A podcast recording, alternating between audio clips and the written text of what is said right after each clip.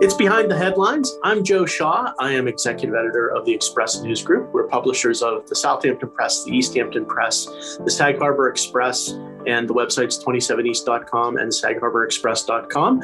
With me is my co host, Bill Sutton, who's managing editor of the Express News Group. Good morning, Bill. Good morning, Joe. Good morning, everybody. And a panel of some of the most talented and important journalists on the East End today, no question. Uh, we have Denise Civiletti, who is editor of Riverhead Local. Good morning, Denise. Good morning. How are you? Good to have you. Vera Chinese, who is who covers the East End for Newsday. Hey, Vera. Good morning, Joe. And Beth Young, who is editor of the East End Beacon. Hey, Beth. Hey, Joe. Morning.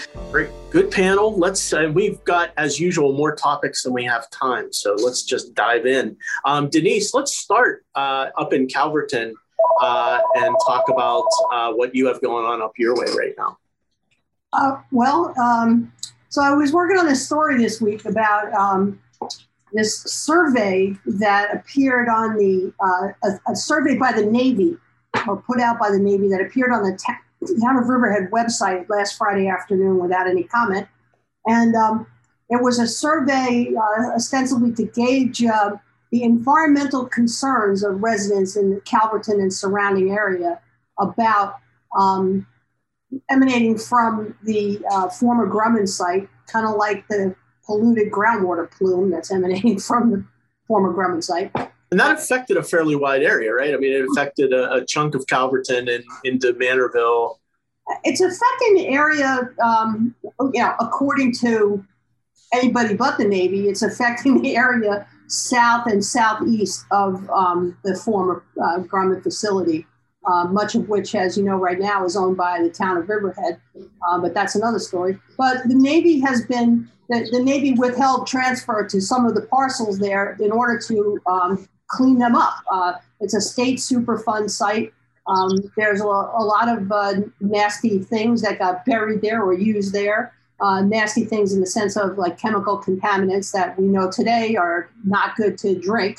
Um, and um, the Navy has been working on this, but has for years uh, resisted any suggestion that the activities on that site, and, and they continue to pretty much resist that. Uh, correct me if I mean I think that's a fair impression, right, Vera? Would you say that like, they've continued to resist that? Oh, absolutely. Yeah, and um, they they absolutely deny that they're going to be financially responsible in any way for uh, running public water to these homes, which are without public water, um, because they're kind of in a remote area and it's really impossible uh, to bring public water there without charging the residents there a ridiculous amount of money that they wouldn't be able to pay. So you have people there with now documented polluted private drinking water wells who are using um, bottled water for cooking and drinking, um, and but are still like nevertheless having to shower and launder their clothing in this water. Um, 15% of the homes that have been tested there uh, have been found to have uh, those emerging contaminants, PFAS, PFOA. I won't say their real names because I can't. um, and um, and that kind of thing. So the Suffolk County Water Authority is looking to run public water there. The town's looking to run public water there, but they need some. Both of these entities need to, uh, financial assistance uh, from somebody to, to do this. Otherwise, the, the residents would have to pay, and they can't do that. So, well, what was the point of the survey? Well, here's the thing. So they want to gauge the. they, what they say this. The point of the survey is to gauge the environmental concerns of residents about this.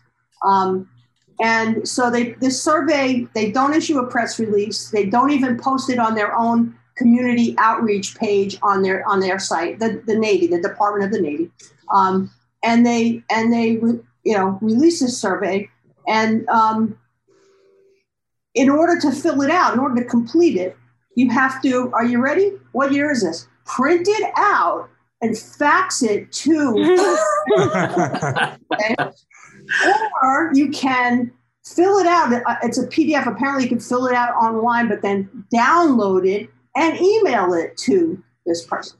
And what I have learned from members of the um, this community advisory board that they uh, had to set up, and they did years and years ago, is that they wanted to only conduct a survey by phone interview, like tell people you have to call.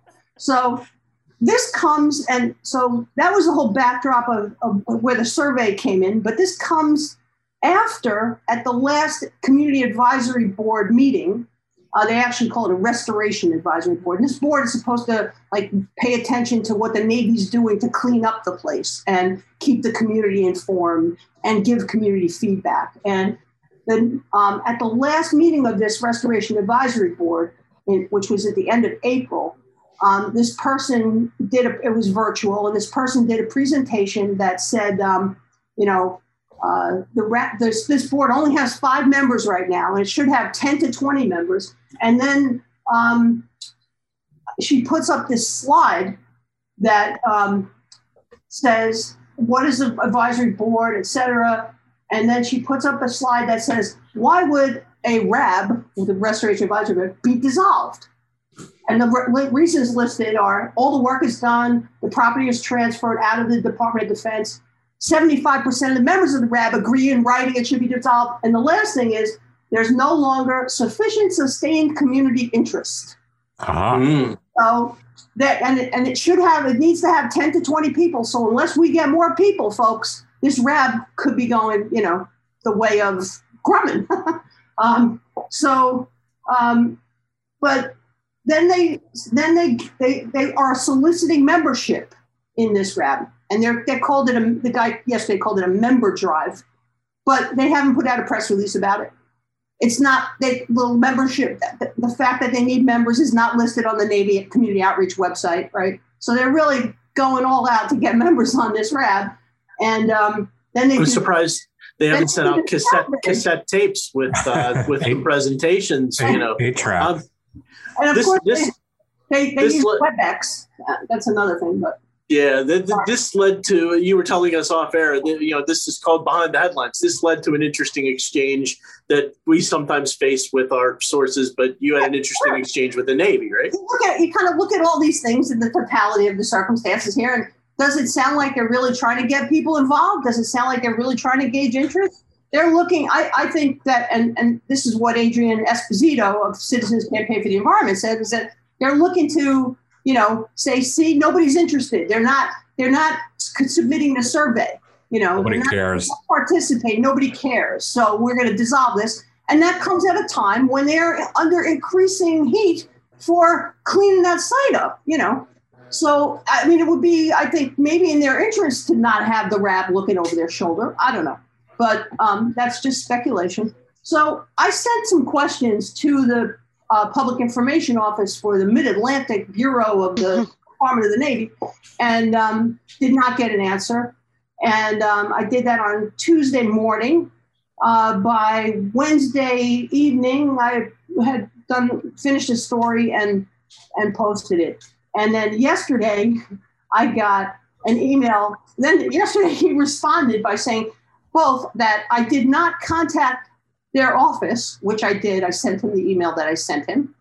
I sent it to him and to the person who was supposedly doing this member drive thing. And and one and two, why weren't the answers that he provided to Tim Gannon of the News Review in my story? Which is a different news organization altogether. yeah, yeah, like, I'm, well, I wrote. Needless to say, I wrote back and advised him of that. I mean, but you know, I'm sorry. He's the public information officer for this agency, and he doesn't know the difference between two news organizations just because they both say Riverhead. Like, I, you know, I'm always amazed at, at people in the industry who really have no idea how how what we do happens, and that always surprises me. But uh, you know what? I don't buy it. on there, Joe, but you know. Um, that is, I that mean, is- we're we're all we're all friendly, but we're all a little competitive too. The different news organizations on on the East End, and you know, we certainly don't certainly don't share answers to uh, to questions. on what planet does this PIO live? Is what I want to know. Like, well, you know, where does that happen? And I don't know. I think that was a bunch of malarkey. But You know, I want to add something about this uh, contamination in Riverhead. Um, and this doesn't really have anything to do with the Navy, but when when we saw this uh, PFAS contamination in Wainscott and in East Quogue, you saw a much swifter response, um, and I, I think that says a lot about um, how government responds uh, to your concerns depending on where you live. And there's uh, there's a lot of different factors as to why that is. Um, in wainscott um, the town bonded for that money. Uh, they before they knew that they were going to get reimbursed from the state um, before they knew exactly who the responsible party was the town was really proactive and they borrowed the money to fix it. In east quogue they were able to use cpf money to to fix this problem because Southampton has access to this enormous pot of money um, that the people of Riverhead don't have. And that's really unfortunate. And I also I'm thinking of Gabreski whenever there was um, oh yeah yeah PFAS um, contamination found there. Uh, there was you know it, swift. I mean nothing happens very quickly, but it was a fairly swift response uh, that brought some uh, you know water lines in to try and get people off of uh, wells in that area. So yeah, you're and right. The, uh, and the town was passing out bottled water to people in in the meantime until they could until they could figure it out. Isn't Yeah. there a uh, uh, ongoing controversy between the town of Riverhead Water District and uh, Suffolk County Water Authority about who would provide water? there is but the bigger question is who would pay for it Yeah. Yeah. They're Yeah. both they're both saying that they would provide the water, the Suffolk County Water Authority and the Riverhead Water District. And honestly, like this is like all of a sudden the Riverhead Water District is now saying, "Oh yeah, we'll do this." Um, it had not up until the Suffolk County Water Authority, like literally the day after the Suffolk County Water Authority. Um, I think I wrote a story about that. that and the day after that, the, the meeting, and the very next day, the town authorized H2M to prepare a map and plan to, to do an extension to this area. So there are two distinct neighborhoods, and there's one neighborhood where somebody has really like organized around this issue. Um, you know, they, she's been coming. They've been coming to town board meetings for years, asking you know for public water because these they've known about problems you know with their water. I mean, there's all kinds of other stuff in their water. I mean, which in fairness, you know, the lab is not far from there. Some of these things, and it's kind of you know, some of these things could be coming from other sources, absolutely. But given what went on on the site, I mean, that's certainly, um, you know, a, a target, not a target, but that's certainly a, a likely source of a lot of this contamination. And, you know, they're, they're kind of taking the position of like big tobacco. It's like, well, we got to prove it, you know, sort of beyond a reasonable doubt, and then we'll do something about it. So, I, you know, I don't know. Um, I think that the town, I don't know who provided, actually laid the water main, like who's the water service provider out in Wainscott? The suffolk county water authority did it Yeah, they they took over that project. You know, it's a it's a side note, but I'm fascinated by the fact that the Suffolk County Water Authority is sort of um, at odds with some of the local water districts. Uh, we have that issue in Hampton Bays. There's been a proposal sure for this uh, for the Suffolk County Water Authority to take over the Hampton Bays Water District, and people in Hampton Bays. There's a lot of people here who are Mhm. fiercely opposed to that that they want their local water district. And i think probably riverhead's probably a very similar kind of a thing which i don't know. I you know i don't want to editorialize but i've never understood why anybody thinks a small uh, when you come when it comes to utilities anything anything small is going to be more expensive and less effective i think uh, rather than having a bigger organization come in there are some benefits to it obviously but uh, i find it fascinating that suffolk county water authority is fighting these battles all over the Mm. place i'm with you joe i don't it's something i don't really understand either Yeah. I, I think there's an arg-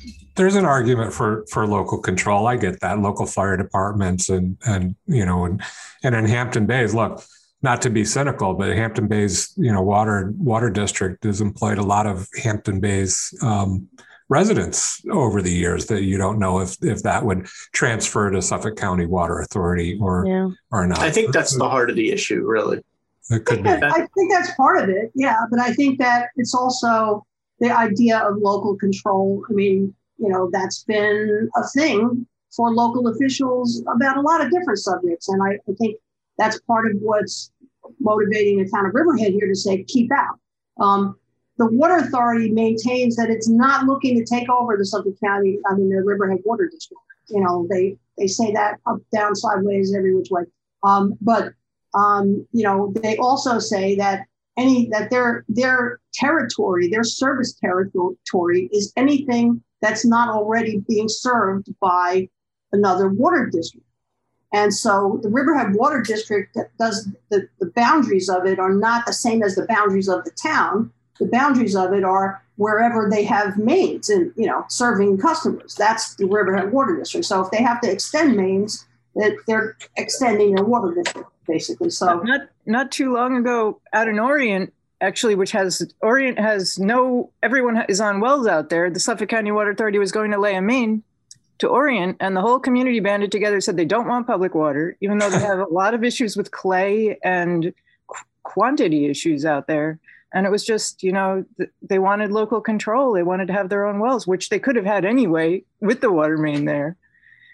But well, uh, I mean, people don't want water mains out there because they don't. They fear they, it's going to. It's a development inducing Yeah. thing, and it is. Mm. So you know, I mean, even people that have wells that that means that they're shallow and they're subject to pollution and stuff. They don't, when water mains come in, developers follow. You know. yeah, That's It seems like the developers are already coming. Water is always going to be a, a talking point out here, no question. It, it continues to be. This is Behind the Headlines. I'm Joe Shaw. Uh, I am co host with Bill Sutton. We're both of the Express News Group. With us today, Vera Chinese from Newsday, Beth Young from the East End Beacon, and Denise Civiletti from Riverhead Local. So, Vera, let's talk about Truck Beach in East Hampton. Um, sure. little bit of uh, you know it's interesting to me because summer's now here so the the rubber's hitting the sand so to speak uh, i worked on that for a while so, so i could use that this morning um, and you know it's a tricky and we can get in the weeds here talking about it but this is really about beach access writ Sure. large this is all about maybe the the foot in the door to begin to erode away the public's access on certain beaches because Truck Beach um, is certainly a specific situation. It's not.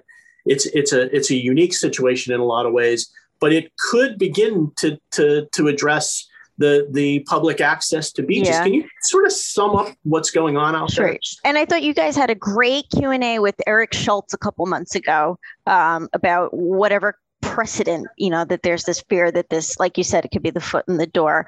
Yeah, Eric Um, is a Southampton town trustee, and he said Yes. for years that these these tiny rulings that go against beach access are just steadily eroding the away the foundations. Yeah, for something that we thought was, uh, you know, ironclad, something that people thought was uh, uh, given to them in the the Dungan patent. Dongan patent. in the 1600s um you know and this is this is a story that we're we're seeing all over the east end it's pitting the in- interests of the many of the locals against uh, the interest of a very small very wealthy group um, so this week um, you know my grade had a, a great scoop that there was this uh, injunction in this case that clarified that trucks are not allowed on this beach at all um, you know that there was a not, ruling not even not even for fishing, which not even which for fishing. people had assumed that that because of the original uh, the the original the uh, Dongan patent.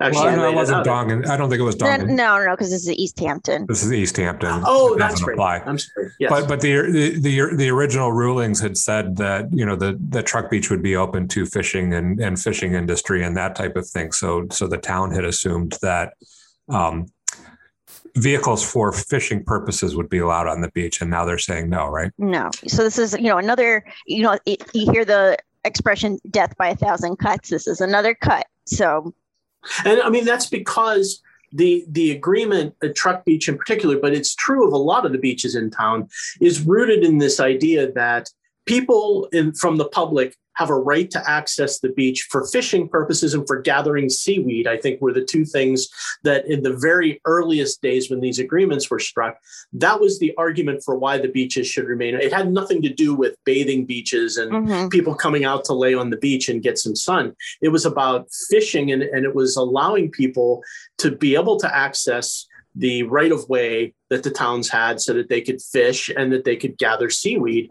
And so now the new rulings are going back to that and sort of reverting and saying, well, that's all you're really allowed to do according to those. I mean, all of these grand access rules had been based on that and expanded it, but the courts are starting to pull back a bit, right? yeah, I yeah. think the, the, big question on Truck Beach now is who's going to enforce that, and I think it's something that that the supervisor brought up. I mean, you, the court can come in and say, you know, nobody's allowed on that beach, but is it then the town's responsibility to keep people off that beach? It, it, if it's if it's according to the courts a private beach, who enforces that, and and how does that work? And well, how, I mean, is it possible that the town could be held in contempt of court if they are not uh, actively and aggressively enforcing it? I, you know, I, I don't know. Could the homeowners know. go back to to court? I think that, that, was the that was the threat was there could be an injunction. Beth, I think we need to clarify for people too. This is multi-layered because the issue at Truck Beach was always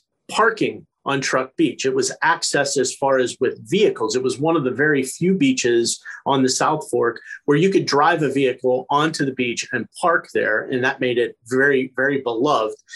The the homeowners there objected to that. And that wasn't allowed. And the problem is, there's really no access to Truck Beach for the public. You'd have to walk a mile to yeah. get to that beach. Otherwise, it essentially turns it into a private beach for the homeowners there. Um, but this, Beth, isn't just about parking anymore. This is about just the, the new ruling is about access altogether. You can't even go on the beach unless you're fishing. I mean, I guess if you had fishing poles on your truck and you were going to park there, you could argue that you were there fishing. So that's but but now the town is saying you can't go on the beach with a vehicle, period, even if you're fishing.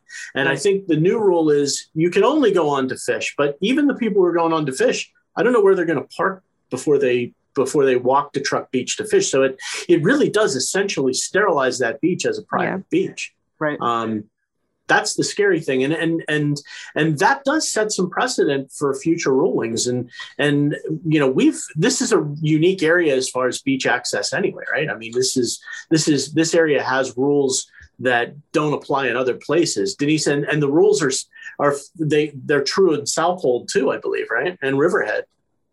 Well, I mean, in Riverhead, they're parking on street by permit only. Like town residents could get a permit to park on the street. So if you can't if there's no parking at a beach per se, and you not you want to walk on, you can park on the street. I take it that that's not the case there. No, uh, not in that case, right? There's no place nearby to park. Um, I think it's a private neighborhood for the most part, and I don't think you're allowed to park on the streets uh, outside. And you'd have no way to get to the beach because you'd have to cross somebody's property to get to it. I think so. I mean, yeah, this is a recurring issue everywhere. You know, certainly in Riverhead and Southold Town, and I don't. You know, we we aren't dealing with patents and things like that. Uh, at least not in Riverhead, but um, you know, there's the idea of the high water line. You know, um, anything anything uh, seaward of the high water mark um, is public. Um, and of course, that you know the high water line has been moving over time, uh, so that's an issue. But I mean, we've got a recurring situation in Wading River where they uh, people homeowners literally put up a fence from you know the bluff or the dune. Uh, it's not a dune, but from the bluff to the water or to where they said the high water mark was. And firefighters who were and rescue workers who were trying to get was Wading River Fire Department Rescue Squad trying to answer a call. Had, you know, there was this fence and a locked gate. Hmm. They had to like cut down. To, I'm sure they made short work of it. That's not unprecedented. There's been there's been different attempts to block off the beach, yeah. and and I think you know I don't want to sound alarmist, but that's always been a point of pride for this region that that from the high water mark to the water is public access and nobody can claim that as their private property. You you have to allow the public on it. But these recent rulings are really starting to chip away at that because they're starting to chip away at the foundation of that which is was rooted in this idea that this goes all the way back to the earliest days. But now it seems like the courts are saying well the rules are really only applying to those situations in the earliest days. It doesn't really apply to the way they're being used today. And and to be fair, to to to take the opposite side, if you own a property on a beach. And, and I'm also thinking about the picnic area in Southampton Village, which is another uh, of the rare beaches that allows you to drive and park on that beach. You look which, out, which, which is closed right now, I think, because of piping plover. because of right? piping plovers, yeah, which which has has irritated some folks too. But Le- leaving but- no other option to drive on the beach in Southampton. Yeah, exactly. And, Currently. and this was one of the rare places where you could do that. I think that was the only place in in Southampton town where you could drive and park on the beach. But you know, people who live there have to look out at the water and see rows and rows of vehicles parked on the beach. It creates friction with the people who who, who own those properties. And you know, the, the answer to that is well, the, the practice predates them buying those properties for the most part. Um, it's a it's a fundamental fight that we're having here and I feel like the anti-beach access folks are gaining some some ground. It's it's it's a little worrisome. Yeah. In, in Southold, a lot of um, a lot of things changed because of COVID, and I'm sure they changed everywhere as far as as far as beach restrictions. And one thing they had done last year was say that only Southold residents could use certain beaches, and also they were they posted signs at the road end saying they were for Southold residents only. And there's one beach in New Suffolk where they say, like you can't even walk on. It's not just parking for Southold residents only. It's you can't even walk on the beach, you onto the beach unless you're a Southold resident. And as far as what that what that means for the public trust doctrine, I mean, if you can't get to below the high water mark at some point, I I see potential litigation in the future. But the town's just like, sorry, like this is a unique beach because it's it's right next to the downtown of this little town of New Suffolk, which is basically two bars and a post office. um, but um, but people park in the middle of town and they walk to the beach, and the beach it was it was overcrowded during COVID. Um, but COVID is you know those restrictions aren't going to stand up at the state level once the emergency is over. So I don't know what's going to happen in Southwick. A lot of a lot of locals want to keep it that way. I mean, it's going to be a busy summer out here, and I feel like Oh, it's yeah. Going to it's going to ramp up the the tension on this issue. Um, and Truck Beach might be a real flashpoint for that. We'll have to keep an eye on that. Uh, this is behind the headlines. I'm Joe Shaw. Uh, of the Express News Group. My co host is Bill Sutton of the Express News Group. With us today, Vera Chinese from Newsday, Beth Young from the East End Beacon, and Denise Civiletti of Riverhead Local. Um, so, staying on the beach, Beth, um, I, I love, I'm really excited about this story weirdly. that there is legislation now on the governor's desk uh, that would start to allow the harvesting of kelp in local waters this is not insignificant, right? This is a this this has the potential to be a pretty big deal. Yeah, yeah, it could be. I mean, talk about why why that matters. What what what's the big deal about kelp? Well, um, Suffolk County has allowed uh, oyster farming in the Peconic and Gardiner's Bays um, for quite some time now. Uh, I guess about 10 years they've had this program. And th- there are a lot of very successful oyster farmers who've started businesses in the Peconics and Gardiner's Bay. And it's really become an industry. I don't know if it's it's as big on the South Fork, but people go to oyster tastings on the North Fork all the time. And they're becoming connoisseurs of the way the oysters taste if they come from certain different areas. Um, so there's been a pilot program the last couple years trying to grow kelp in the estuary. Now kelp, um, it's it it sequesters carbon. It's it helps with ocean acidification. It has a lot of environmental benefits. Um, they believe it can also help with algae blooms because um, it it uses the uh, nutrients that the algae would otherwise use to. Um, It to it also, according to Dr. Gobler from uh, Stony Brook, it also has something on its uh, on the leaves of the kelp that actually kills algae or or or tends to break up the algae. It, it's actually a very anti-algae uh, plant, by the way, and it, and it grows it grows in the off season for the Right. oysters, right? yeah, it's perfectly uh, coincidental. So it gives them a, it gives them a uh, a crop for both seasons. Now, now getting getting there to be a commercial market for kelp in the United States, as far as like people wanting to eat it, um, that's gonna. I think that's gonna be a hurdle. Um, I know a few years back they they had a Noah's restaurant in Greenport partnered with Cornell Cooperative Extension, was working on all these recipes, and some of them were like you know. Uh, um, sushi rolls makes sense um, but they did like a, a kelp chocolate cake with like caram like sugar caramelized kelp, which was absolutely delicious. Um, hey, if they, could get, if they could get people to eat kale, they can get people to eat anything. I was going to say it's kelp, the new kale. That's the, that's there. You go. You got it.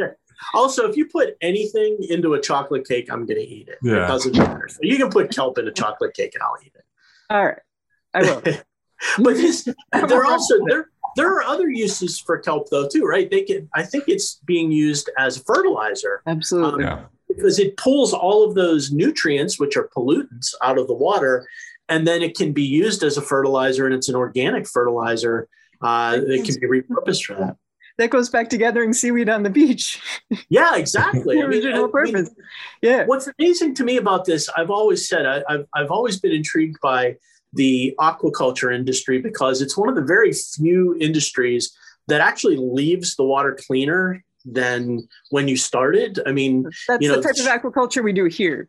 right. Exactly. Absolutely. Shrimp yeah, farms the, the, and whatnot is a whole other story. Absolutely. Yeah. No, I'm talking about the local aquaculture, but it, you know, putting in um, different kinds of shellfish actually cleans the water and leaves it better. This is absolutely true of kelp too. And and uh, if it becomes a widespread practice, it might be one of the tools that we can use to start cleaning up the local bays absolutely. Nobody's as excited about this as I am. No, I think it's very exciting. if the crabs could live there, it would be perfect. And and that leads us into the conversation about horseshoe crabs. We just uh, had a big feature uh, last week about horseshoe crabs on the east end, and um, they are endangered right now. And there are some movements towards uh, trying to address that. Um, does anybody want to talk about that?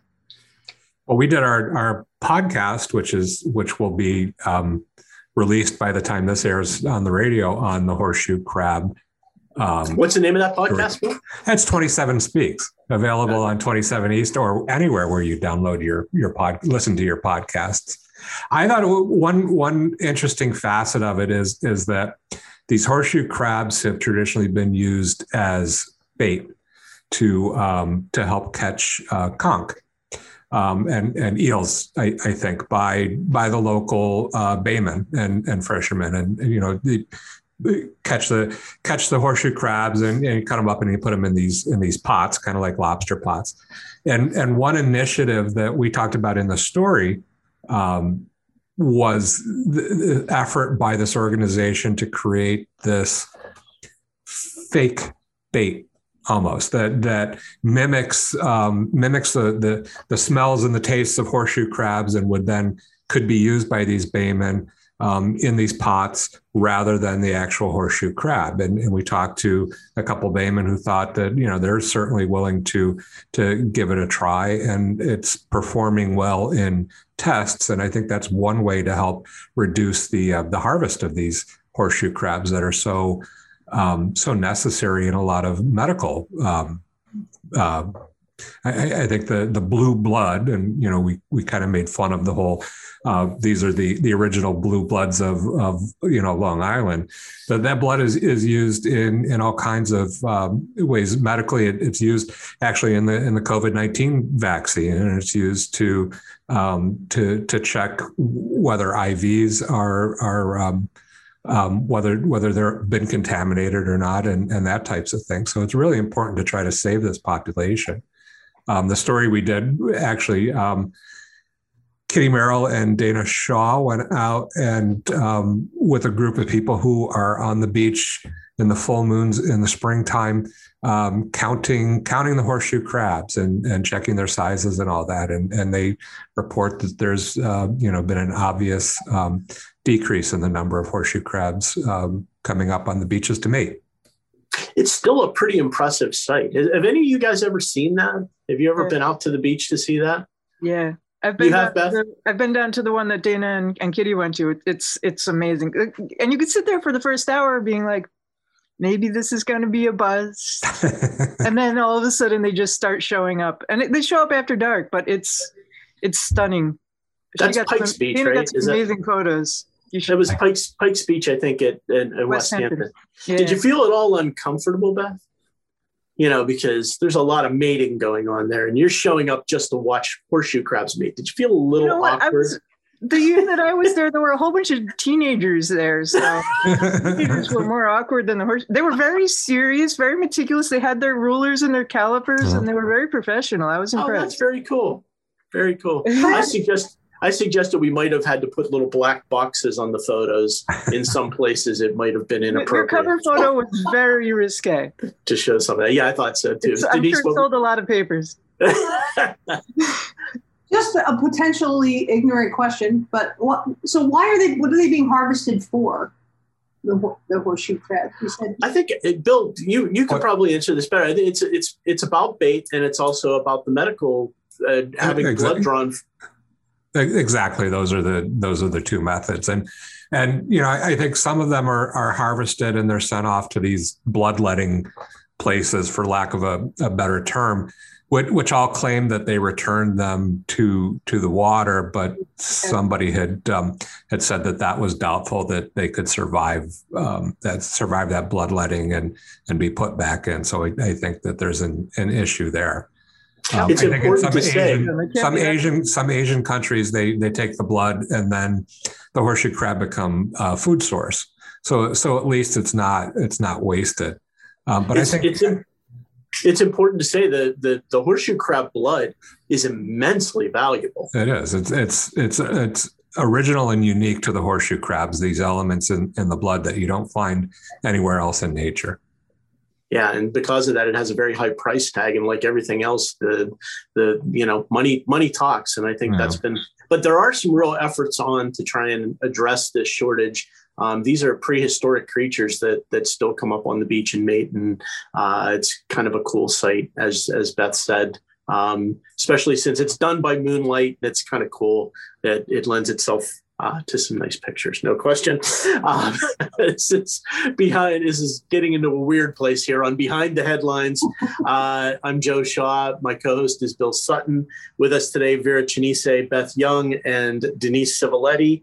Um, so the other thing that's happening this week, Vera, uh, coming up um, this week are village elections.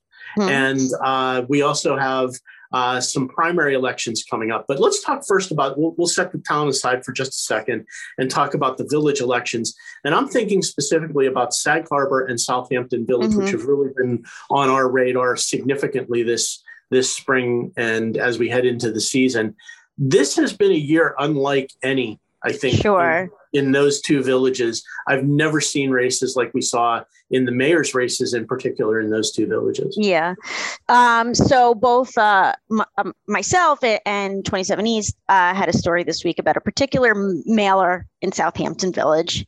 Um, so I just want to start by saying if I have the the choice, I try not to write about village politics, uh, specifically this close to an election, because um, you we know had the very, same conversation. yeah, you know, it's something you don't even want to wade into. Uh, you as a reporter, you could set yourself up for people saying, um, you know, you're trying to influence the election one way or another. But I thought this particular mailer really crossed the line. Um, rose to a comp- uh, it's the kind of thing that you see and you spit out your coffee um, never saw a mailer like this um, historically, you know, I've been covering these village elections a long time. Sometimes um, incumbents go decades without really anybody mounting a serious challenge. Sometimes less than 100 people vote in these elections. So, Can you describe the mailer, Vera? Because for So people who didn't see it, let's talk about what the Yeah, mailer was. and we didn't print it, and I don't think you guys did. Actually, we did. We we You did. and we had a discussion about we whether or talked not. about it.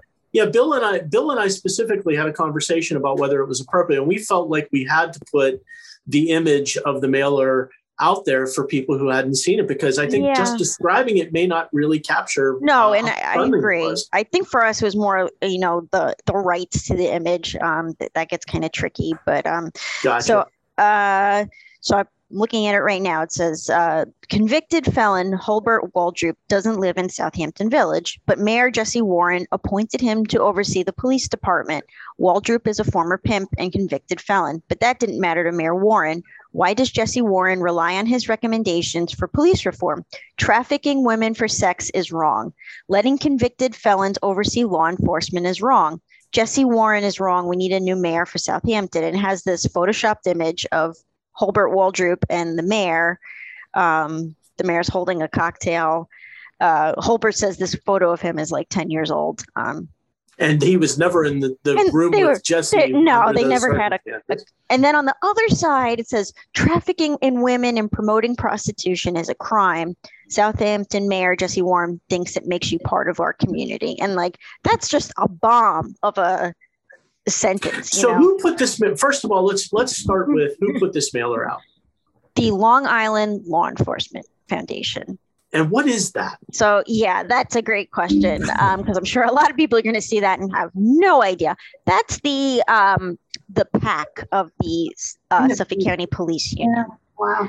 And, Um, and that has to do with the so um, Jesse Warren in Southampton Village has been waging a fairly high profile uh, conversation about the police department. Yeah, the conversation is yeah. it's not it's not been great, but of course the village undertook a reform committee uh, as the governor ordered after um, this As as know, every Had no municipality exactly, yeah. after George, the George Floyd incident. Um, so let's let's be clear. Uh, this gentleman was not a convicted felon. So he's not a convicted felon. So first of all, so that's a that's a false statement.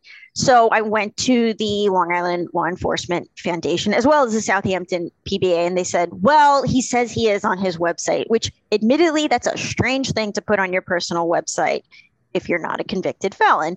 So I went back to Mr. Waldrop and I said, all right, you got to say why you did that. And you know, very reluctantly, he said, look, you know, I'm an artist.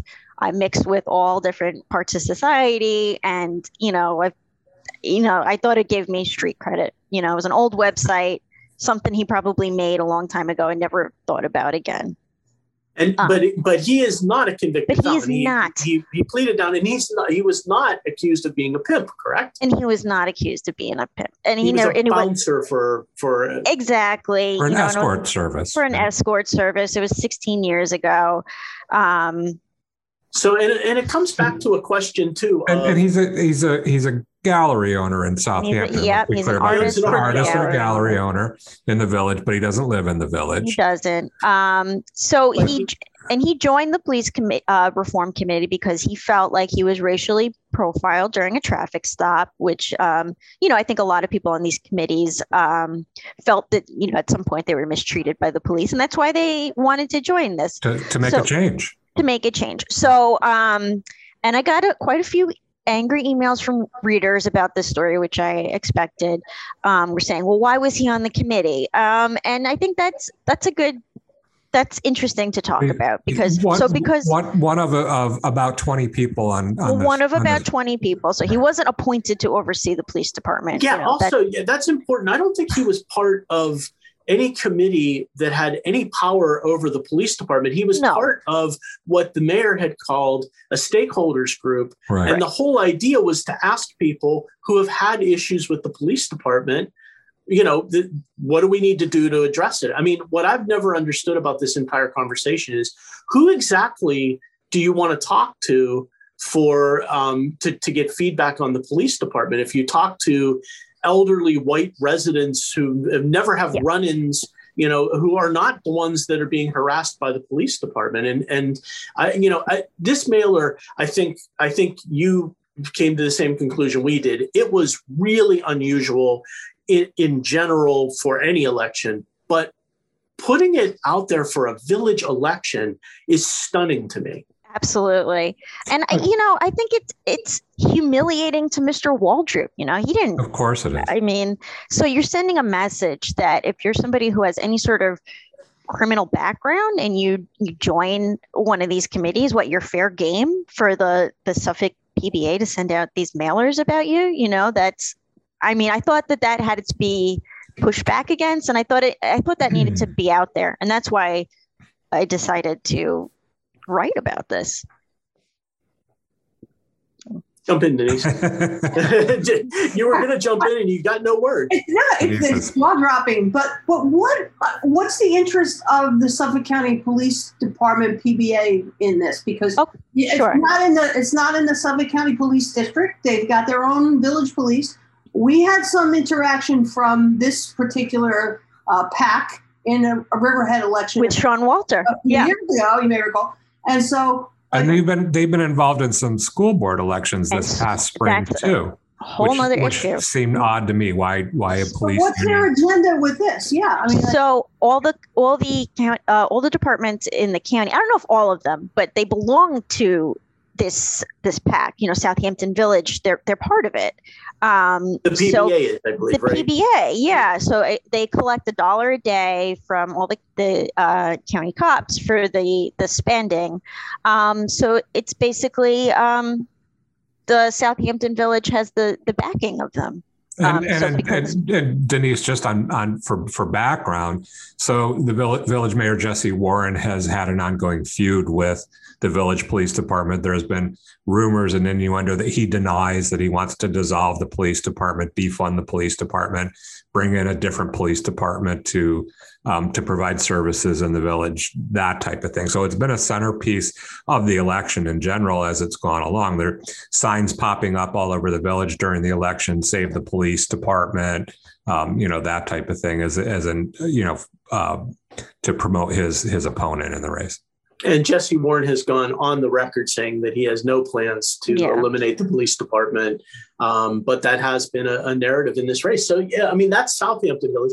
Sag Harbor Village has has also been kind of a nasty race this time around, right? Yeah. Um, so I tr- I chose to kind of uh, stay out of that one, you know, because like I said, if if I don't have to, I'm just going to kind of avoid it. So I don't feel qualified to talk about what's going on in Sag Harbor. But yeah, um, and I just want to point out, you know, we saw this last year. Um, East Hampton Village, not that it was contentious or nasty, but the, yeah. the mayor Jerry Larsen raised a hundred thousand dollars. You know, exactly. Like, that's. I think that's it's about the tone, but it's also just about the incredible influx of money yeah. in mayor's races. It started in East Hampton, but it's it's happened this year in Southampton Village, and that's the issue in Sag Harbor Village. There's been a ton of money spent, and you start to see groups spending money now for ads attacking candidates and attacking candidates in village races is a fairly new phenomenon. Yeah. These, you know, village races has, have always been about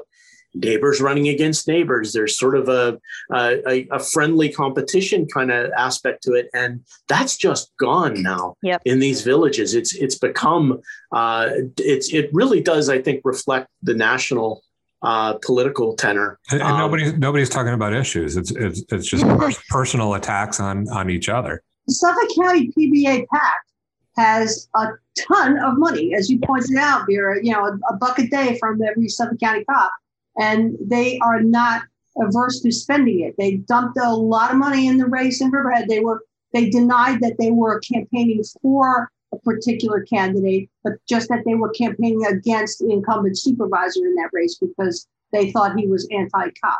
Um, and I, you know, it it casts a whole new uh, thing on on these local races, even in mm-hmm. local town races where traditionally not that much money really gets spent. Um, that's you. That's you've been covering the villages down here for years, um, and you've covered a lot of village races back me up here. This is not yeah. typical. This is a new phenomenon. It's brand new. And um, you know, things are changing so rapidly out here in terms of like money and influence. I mean, if you look at what's going on in Sag Harbor, I mean, just uh just uh the the way the village is changing so quickly has a lot of people on edge. And you had mentioned too that that in in Southold, um, we're starting to see some of the big construction, some of the issues that have created some of that stress down on the South Fork. You're starting to see that up there too, Beth, right? Yeah, well, Southold never had a uh, a limit on house size, and there are a lot of like there are a lot of rules that have gone in place, you know, since since Ira Renard on the South Fork and whatnot that kind of limit limit construction. And South Southold has never gotten on the bandwagon with that, and I kind of feel like issues that were you know very important and pressing in East Hampton and Southampton 10 years ago are just coming to the fore Southold and you could like set a clock by it. And it's like, you, you guys got to look at what happened to the South Fork because it's happening to the North Fork now too. And, you know, we've got a trade parade up here now. We've got, um, nobody can afford to live here who works here, which, you know, I know you guys are covering the, the worker shortage as well. Um, uh, we're becoming an enclave of millionaires and billionaires. Yeah, the entire East End now. It used to be the North Fork was was kind of a little bit of the way it used to be down here, uh, but I think the, the whole thing is changing uh, in the entire region now. Um, dramatically in the past year. I mean, the real estate market bears it up. Vera, before before we leave the issue, there's it, it's also um, this week's opens up early voting in the primaries, uh, and there's one big race in East Hampton. That's uh, the Demo- uh, it's the Democratic primary Democratic, Yes. yeah, endorsement. Um, we have for uh, Councilman. Yep, we have Councilman Jeff Bragman, who uh, already has the endorsement of the Independence Party, so he's going to be on the ballot um, this November. Who is challenging Supervisor Peter Van Scoyoc uh, in the race for supervisor?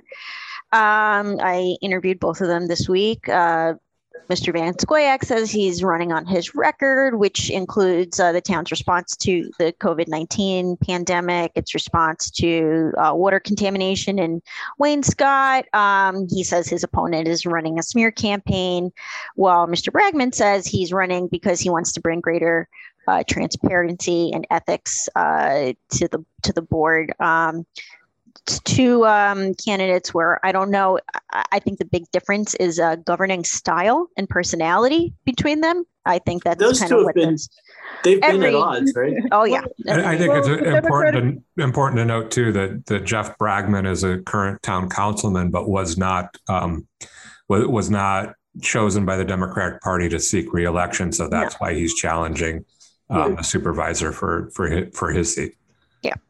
It's another race that's got a lot more heat this time around than than it's had in the past. And usually, here again, primaries are usually not this uh, this combative, right? No, um, and I, I don't think we're seeing the same factors that we're seeing in the village elections. In this particular race, it's really um, a clash of personalities and governing style. I would say this one kind of. And I comes think down that to. Jeff Bragman has really um, been at odds with the rest of the Democrats on the board regarding the, the wind farm. Yeah, that's Yeah. been a big issue too. Been a He's big been an issue. independent voice on that, no question. And Yeah. and to be clear, the Democratic primary in East Hampton Town is crucial because Oh the yeah, Democrats tend to win the the general election. they have a super majority, five members on the town board, and I think registered Democrats in the town now outnumber Republicans two to one, which historically was not the case in East Hampton, but it's become uh, very blue. The Yeah, this this really is the race. Yeah. So that that vote, the Democratic primary is on the 22nd, I believe. Is that There's correct? also a council Yeah. primary. That's Yeah. right. Yeah. Yeah. Okay. And yeah, there are some there's some other seats, and I think uh, throughout the too. throughout the region, there's Yeah. there's some local seats that are up for the for that primary. Uh, Sag Harbor Village's election is on Tuesday. Uh, Southampton Village and all the other villages are on Friday, I believe. Um, uh, there are some uncontested races in the other villages, but nothing like we've seen in those two villages. So we are out of time. This went, and, and again, like I said, more topics than time as we usually have. There's so much going on right now, and we didn't even get a chance to talk about the start of summer, which has uh, certainly gotten underway in, in full swing very quickly as we look around us and see everybody out here already. Uh, I want to thank all of you guys for being here this morning for a very lively conversation. Uh, this was Denise Civiletti, uh, Beth Young, and Vera Chinese. Thank you guys. We appreciate you taking the time out to be here. Thanks for having us. Yep. Thanks, Absolutely.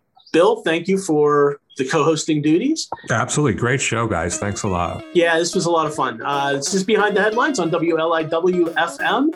Uh, I'm Joe Shaw. We'll be back next week. Thank you.